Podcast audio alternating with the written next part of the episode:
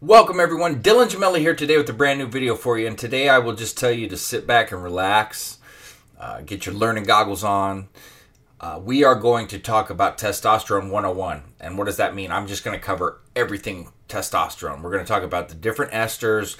I'm going to talk to you about the half lives, everything and anything, results, side effects. We're just going to cover it all. I've, I've been asked so many times, will you do a testy? Will you do a test cyp? But it's it's so short to just do just one of those. So we're just to do a major video right here and this is to be like your go-to reference for everything testosterone. But before we get into that really quickly, just a huge shout out and thank you to everybody supporting watching the channel, the likes, the subs, the shares. You guys are amazing. Please, if you haven't yet, do these things. Subscribe, like, share, comment. It helps the channel to grow and to for me to produce more and more content for you each and every day. Lastly, Today's video is being brought to you by Let'sGetChecked.com. Now, Let'sGetChecked.com specializes in at-home blood testing. You can get it all there. Uh, you've got your male uh, blood test, female blood test, full hormonal panels, wellness. They do COVID testing, sexual health, everything. It's so easy. You order from the website, they ship it straight to you. You do the test, ship it back to them, real time results. You've got nurses and doctors there to help you at any time that you need with any questions. It's amazing, it's simple, it's easy. Gemelli30 will save you 30% off, so use that code Gemelli30, let's get checked.com. Now, let's dive in. We're going to do everything testosterone. So, from the start, Testosterone is actually part of the androgen family of steroid hormones that's naturally produced in your body. Now, it's going to be made by your testicles and in smaller amounts by your adrenal glands. So, in males, testosterone is obviously our principal sex hormone and anabolic steroids. Now, females produce small amounts of testosterone in their ovaries, but nothing like a man does in compared, you know, like to what we do with estrogen to them. Now, in the male biological makeup, testosterone is needed for the development of reproductive organs and tissues like your prostate and your testicles. Now, not only is testosterone going to help build your reproductive system back up, um, but it's also going to be responsible for promoting secondary sexual traits. So, increased muscle mass, body hair growth, deepening of your voice, broadness of your shoulders, narrowing of your pelvis, production of semen for sexual reproduction. Now, we do produce testosterone naturally around 200 milligrams a week, but the effects of our natural testosterone are very mild compared to what a bodybuilder, an athlete, or somebody using in, uh, and injecting synthetic testosterone is going to go through. We've got rapid muscle growth, strength increases, faster recovery. Um, this is why testosterone is one of the most popular steroids used by anybody still.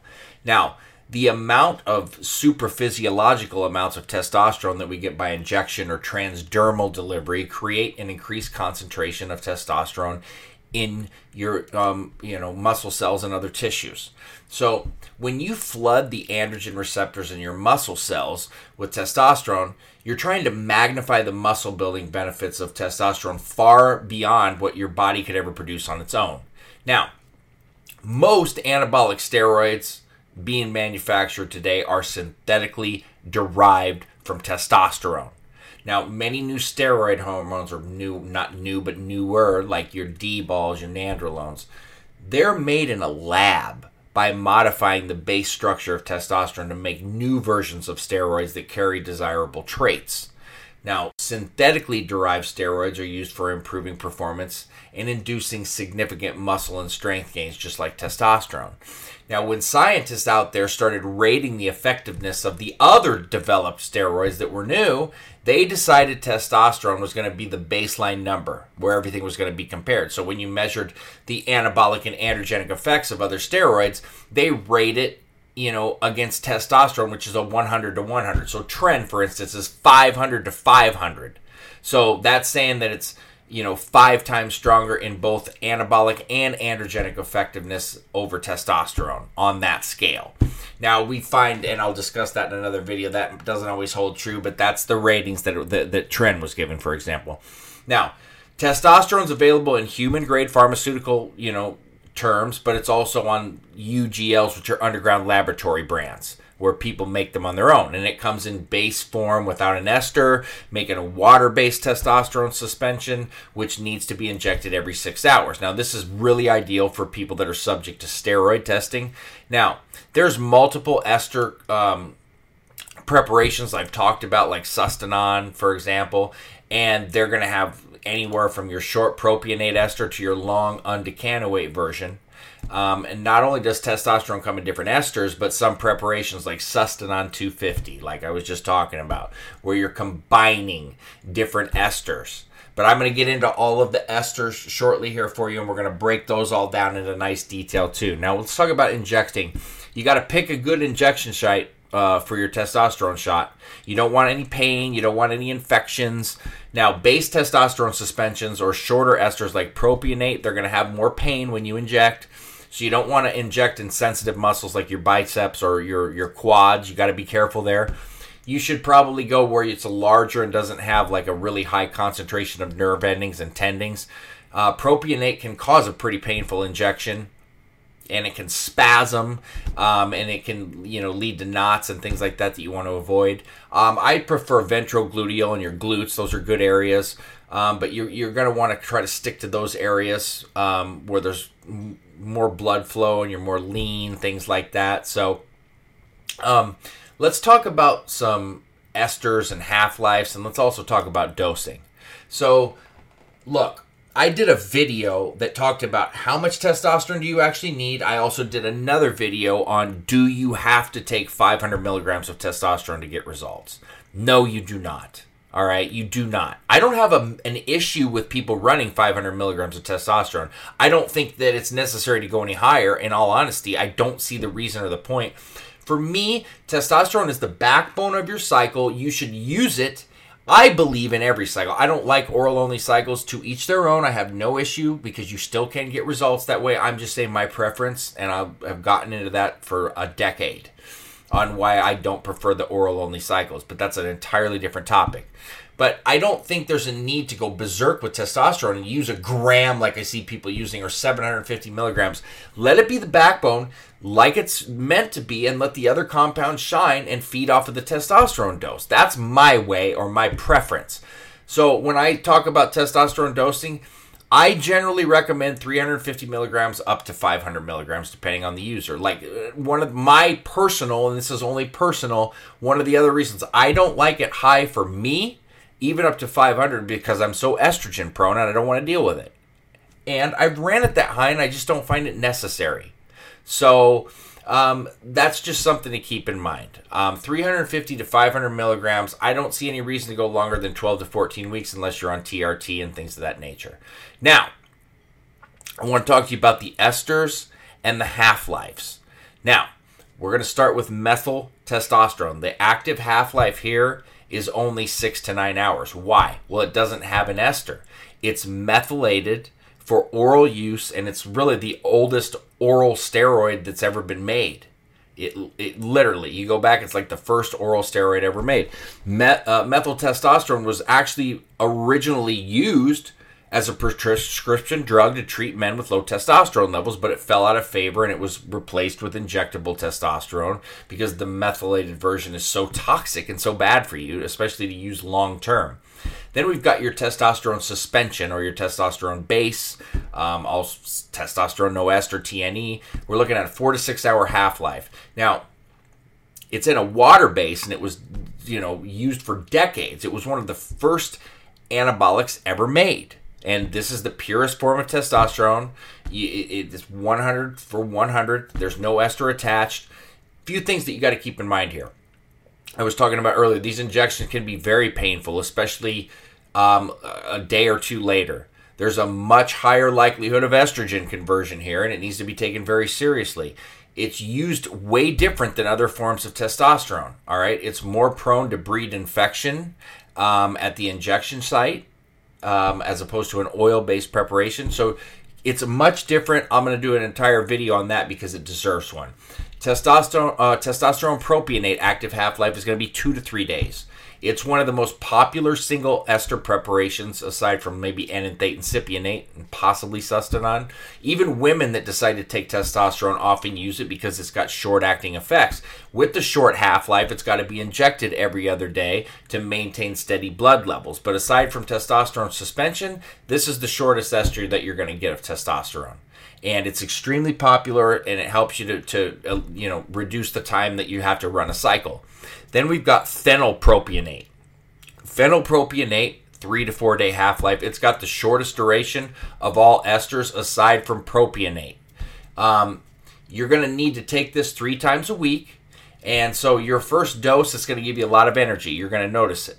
And then it's going to reduce after a couple days. The second one is going to increase the effects of the hormone within your body. And the third one's going to ensure that your blood levels remain stable and that they're peaked.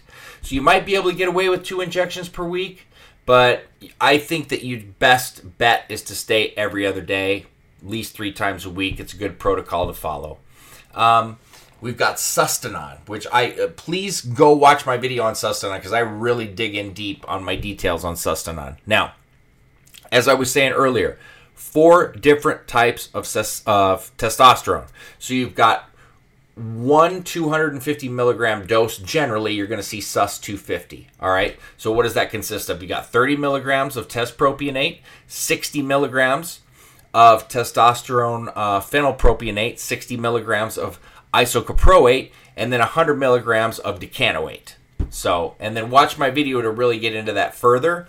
Um, testosterone enanthate, we're looking at a five to seven day half life. It's one of the more popular um, esters out there. I would argue with cypionate, they're very very similar.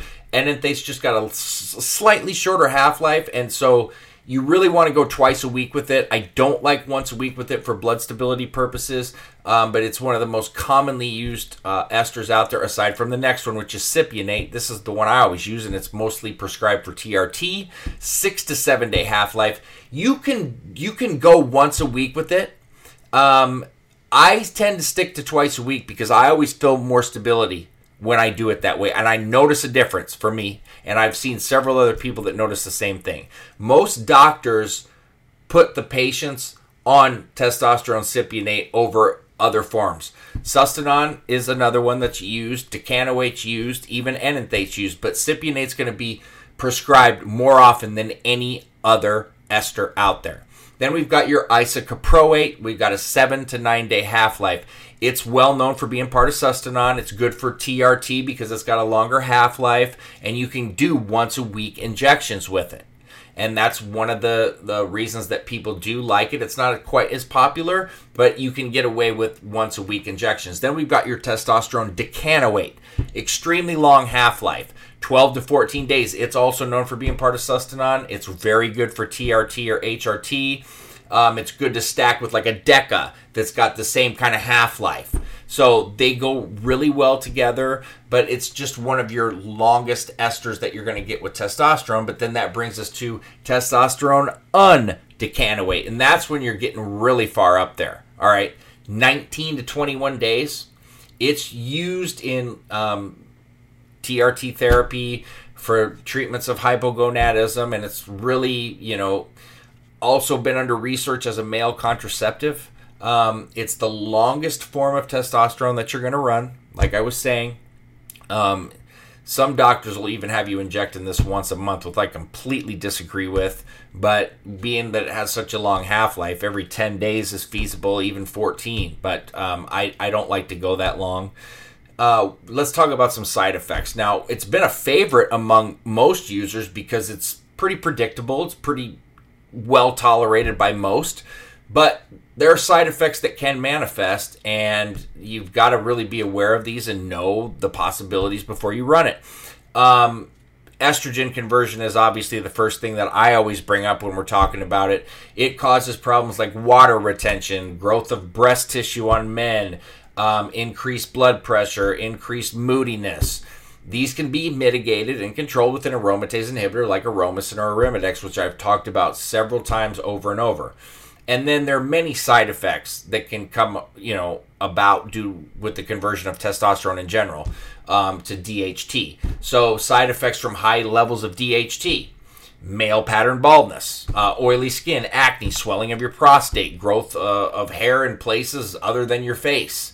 So these are all things that you need to be aware of. Then the obvious is if you're cycling testosterone with testosterone suppression, meaning that you're going to need a post cycle therapy to recover your natural testosterone levels and your production and things of that nature. But we've covered this time and time again.